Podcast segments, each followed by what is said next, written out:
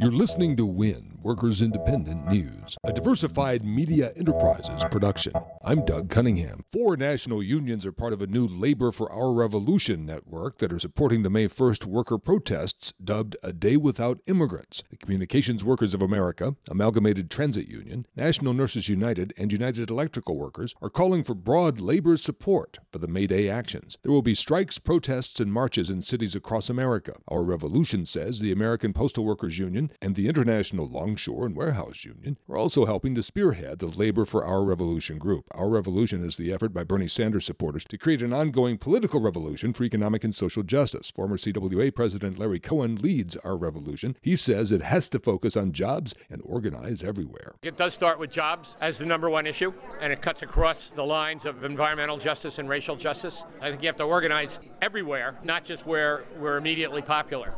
The National Employment Law Project is out with a survey of 70 years of data that shows higher minimum wages don't cost jobs. The report says to the contrary, employment has usually increased after increases in the federal minimum wage. The National Employment Law Project looked at data from 1938 through 2009 regarding federal minimum wage hikes.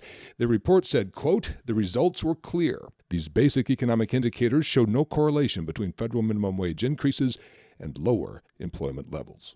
WIN's Joanne Powers has more labor news. A federal judge on Friday expressed skepticism about portions of a Trump administration order which would halt federal funding to cities, counties, and states which refuse to cooperate with federal immigration agents. A lawsuit was filed in January by the city of San Francisco and Santa Clara County, California, calling for an injunction on the order which threatens billions of dollars in federal aid nationwide for more than 300 sanctuary cities and counties. The administration argued that the city and county do not have standing to challenge the order as their federal funding has not yet been cut. But during Friday's hearing, federal judge William Orrick agreed that the municipalities have the right to sue. Workers represented by the Service Employees International Union in Northern California have filed a friend of the court brief urging the judge to rule quickly against the executive order in order to protect vital local services. Roxanne Sanchez, president of SEIU Local 1021, issued a statement saying, quote, SEIU members are proud to join the communities we serve in defending our local values of unity and inclusion We've sent a clear message that we won't stand by while the Trump administration scapegoats immigrant families. We refuse to allow crucial services to be held hostage for the fulfillment of Trump's divisive and hateful agenda. Unquote.